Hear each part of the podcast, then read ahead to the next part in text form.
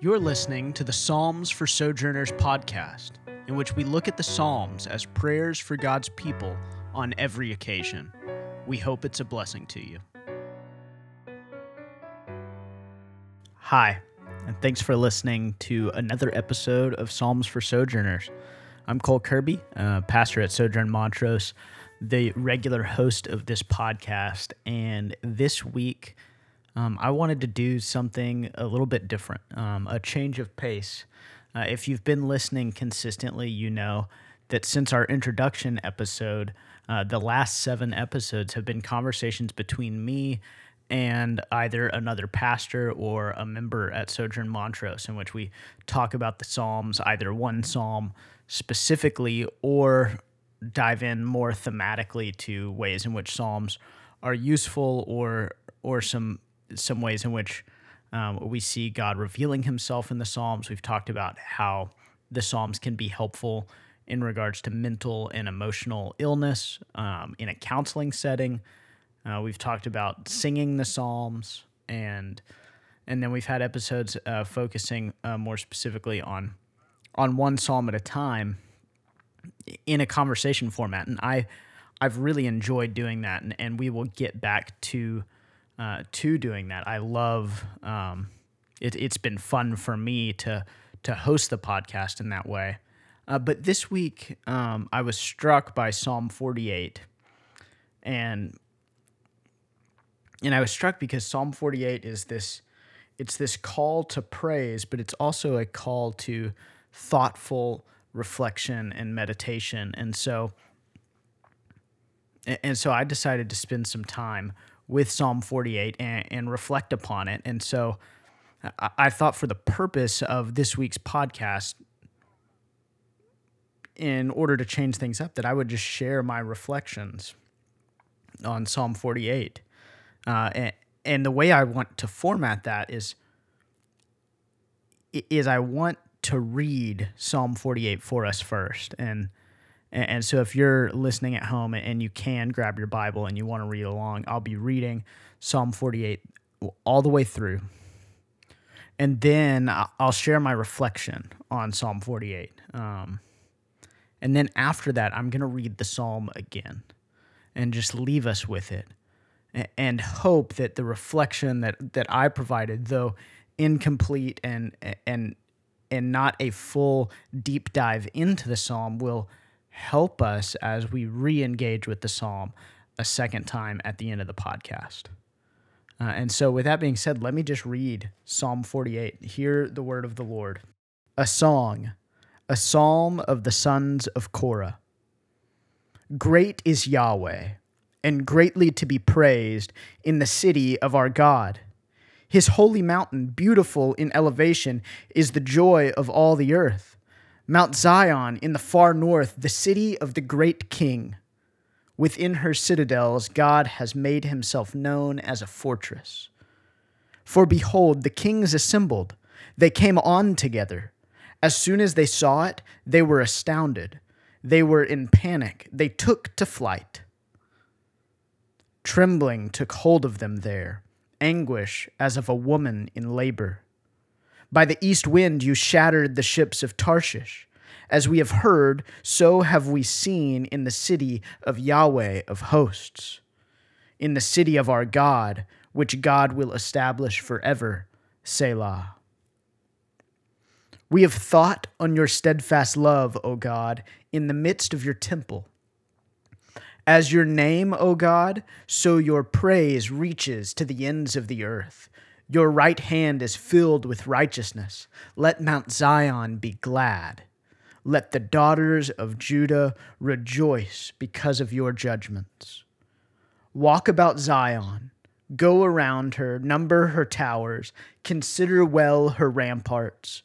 Go through her citadels, that you may tell the next generation that this is God, our God forever and ever. He will guide us forever.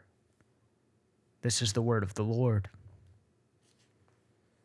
Psalm 48 is a meditation on Jerusalem and the temple, referred to as Zion. In this psalm, worship is due Yahweh because of his holy habitation in the midst of his people. Zion is at once the joy of all the earth and that which strikes fear in the hearts of the kings of the other nations. Zion leads the people of God to meditate upon and consider the steadfast love of God, leading to praise which extends to all corners of the earth. Celebration is appropriate because from Zion the good and righteous judgments of Yahweh go forth. The song ends with a call to walk around Zion, considering the architecture and attributes, ta- taking them to heart, memorizing them intimately, so that those who hear might tell the future generations about the glory of God, that He is eternal and eternally guiding His people into prosperity. This psalm is beautifully written it would cause even one who knows nothing of its meaning or of the scriptures to find pleasure in its language and imagery.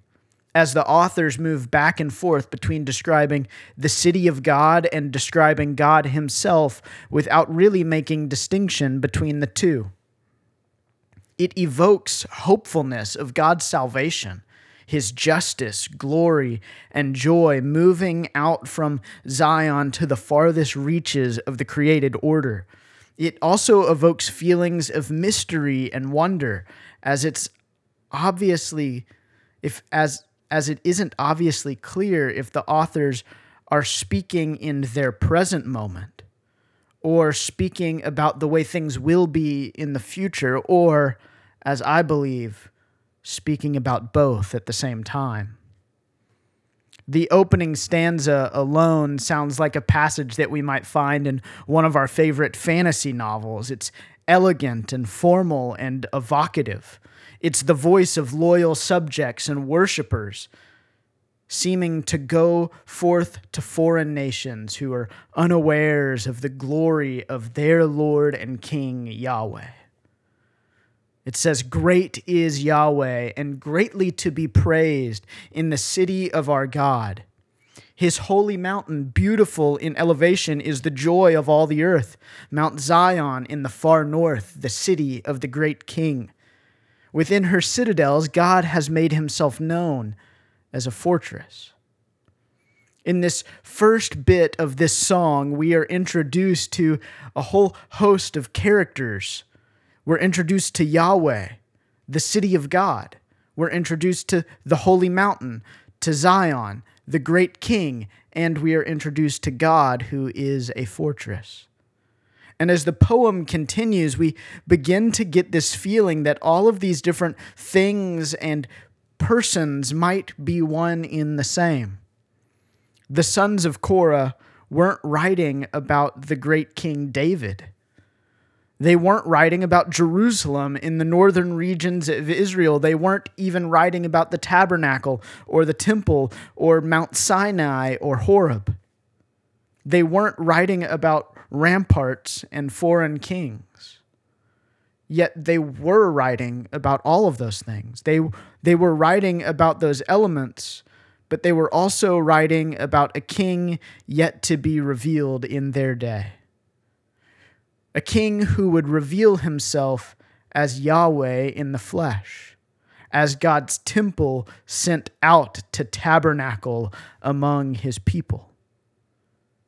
A king who would reveal himself as a fortress for those in need of safety, a judge of the wicked and the unrighteous a king who would be a mountain among molehills in the desert, and a shepherd guiding his flock forever. They were writing about the one who we ought to praise because he is great and greatly to be praised. They were writing about one whom we should meditate upon, acquaint ourselves with, and whose teachings, attributes, and accomplishments we should memorize as the very pillars of our new society in this new Zion. The sons of Korah were writing about one who is the joy of all the earth and the terror of any who would claim a throne for themselves. They were writing about King Jesus because Jesus was speaking through them as they wrote. He is the great king in the city of God. He is the mountain from which God speaks truth and gives his law. He is the general and the fortress of the Lord's army, protecting and advancing a kingdom of love and grace and glory by the power of his blood rather than the blood of his enemies. He is the one who is steadfast. He is steadfast love and he offers steadfast love. He is the one whose praise is reaching to the ends of the earth from the mouth of his servants. He is the one who we will proclaim to a future generation as the Good Shepherd, the Good Shepherd of God, who we have seen and who has seen us. Psalm 48 is a song about God's entire story. It isn't about one thing or one person in fact, it's about everything and every person. Yet it is also singularly about Christ, from the mouth of Christ. It's about Christ on his throne, Christ in our midst, Christ in our hearts. And so, uh, like the final stanza calls us to walk about him Consider his ramparts of justice and love, mercy and grace, wisdom and truth, tenderness and judgment. Go through the citadels of his teachings and his suffering and his empty tomb. And then tell others that he is God. He is God forever and ever. He will guide us forever. Again, hear the word of the Lord from Psalm 48, a song, a psalm of the sons of Korah. Great is the Lord and greatly to be praised in the city of our God. His holy mountain, beautiful in elevation, is the joy of all the earth. Mount Zion in the far north, the city of the great king. Within her citadels, God has made himself known as a fortress. For behold, the kings assembled. They came on together, and as, they, as soon as they saw it, they were astounded. They were in panic. They took to flight. Trembling took hold of them there, anguish as of a woman in labor. By the east wind you shattered the ships of Tarshish. As we have heard, so we have seen in the city of Yahweh of hosts, in the city of our God, which God will establish forever. We have thought on your steadfast love, O God, in the midst of your temple. As your name, O God, so your praise reaches to the ends of the earth. Your right hand is filled with righteousness. Let Mount Zion be glad. Let the daughters of Judah rejoice because of your judgments. Walk about Zion, go around her, number her towers, consider well her ramparts, go through her citadels, that you may tell the next generation that this is God, our God, forever and ever. He will guide us forever church, He will guide us forever. Amen.